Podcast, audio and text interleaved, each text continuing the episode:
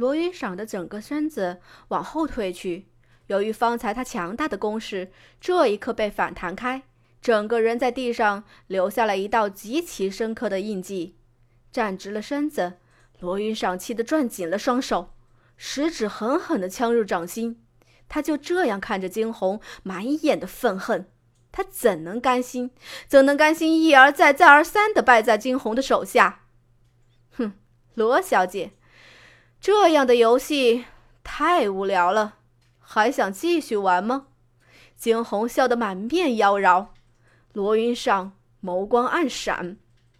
哼，我再警告你一次，还我罗刹塔，否则明年的今日便是你的忌日。骤然，他似是想到了什么，神色再是放松了下来。转头，罗云赏看向站在不远处的一个黑袍的人。前辈，就是这个人，上次便是他伤了我。前辈若是能够代替我解决了他，所有的要求我罗家皆会满足您。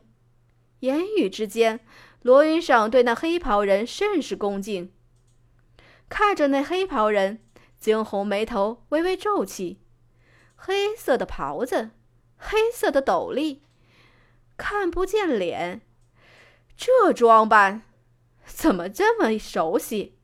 就在此时，罗云赏的一席话让惊鸿茅塞顿开。只见的罗云赏的语气中满是得意：“受死吧！这可是五品炼药师刑天前辈，识相的话，自己叫出罗刹塔。”惊鸿笑了，彻底的笑了。他后退一步，双手环胸，打量着罗云赏口中所说的那个刑天前辈。不用想，惊鸿都知道究竟发生了什么事情，定是罗云赏出去依着他之前的样貌去寻人，结果被有心人给利用上了。哼，刑天前辈，五品炼药师哟，听上去挺厉害的嘛。惊鸿眉头一挑，语气中不甚细略，却是下一刻他的面色一变，眸光转冷，只见的白色的身影微微一闪，惊鸿直接跃身至那黑袍人伸手，手中的寒刃直直地抵住了那黑袍人的脖颈动脉处。哼，五品炼药师原来也就这样的水平，我倒是见识到了。你突如其来的变故让罗云赏措手不及。这一次他之所以敢出来，完全是因为有五品炼药师这个筹码。他原以为有刑天在，惊鸿再怎么样也不可能再嚣张的起来。只可惜他不知道的是，他所找的那个刑天不过是个冒牌货罢了。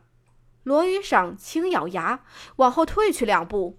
那被惊鸿挟持住的黑袍男子竟是吓得全身哆嗦。饶了我，饶了我，我不是什么五品炼药师刑天。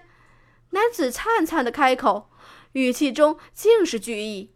惊鸿一扯唇，随即直接挑开了他的斗篷。那斗篷之下，赫然是一个看上去不过20多岁的男子。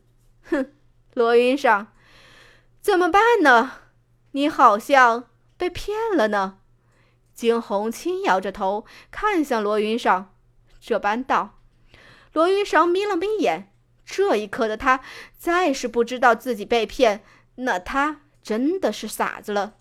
他视线一扫周边的几个人，想让他们一起攻击上前，只是那些人竟是一个个的吓得不敢前去。废物！罗云赏低吼，说罢，他再度上前。哼，罗云赏，小心了，你的手，上次可没完全治好。惊鸿漫不经心地开口，这般说道。罗云赏一震，却压根不管惊鸿的话，再度上前。岂料扬手的刹那，手臂专心的痛处袭来，停在了原地。罗云上痛得面目狰狞。哎，我说罗云上，你怎么就不听我的话呢？好好的待在家里不是挺好的吗？非得出来闹事，现在遭报应了吧？惊鸿再度笑道：“吃钱，哼，我可是提醒过你。”你，罗云裳面色一变再变，他不知道惊鸿是怎么知道关于他的双手的信息的。猛然，心下有了一种极其不祥的预感。罗云裳猛然抬起头去：“你是谁？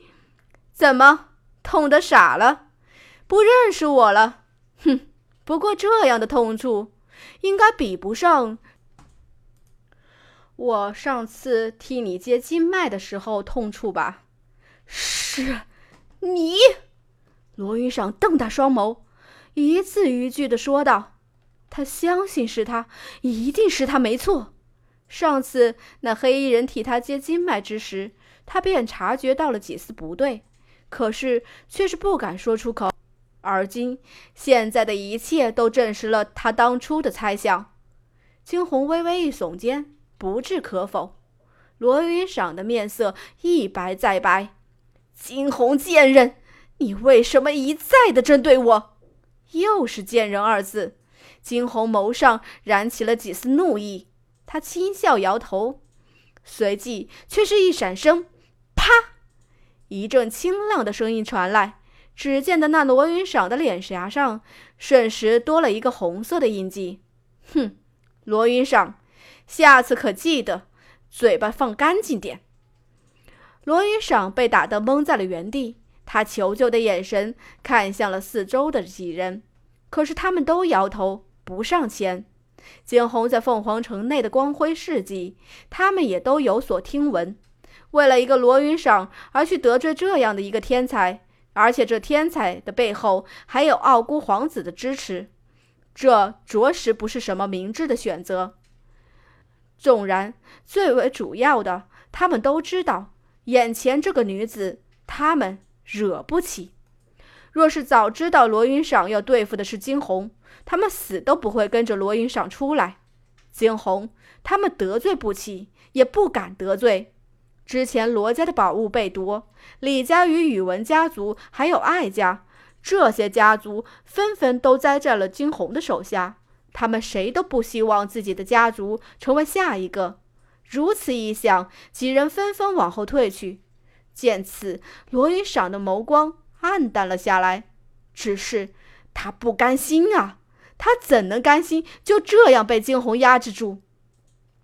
脸上的痛处火辣辣的袭来，他抬起头去冷笑：哼，惊鸿贱人，你不过是来自四国的平民而已，也妄想与傲孤哥哥在一起。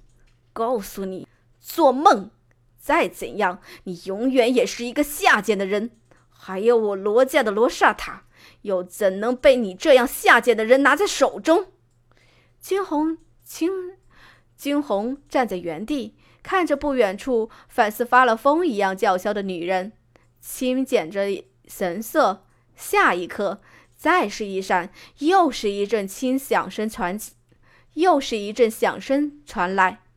哼，罗小姐似乎很喜欢被打，既然这样，那我也不吝啬，多送你几个巴掌好了，不必言谢。说罢，双手轻扬，很有节奏地扇了起来。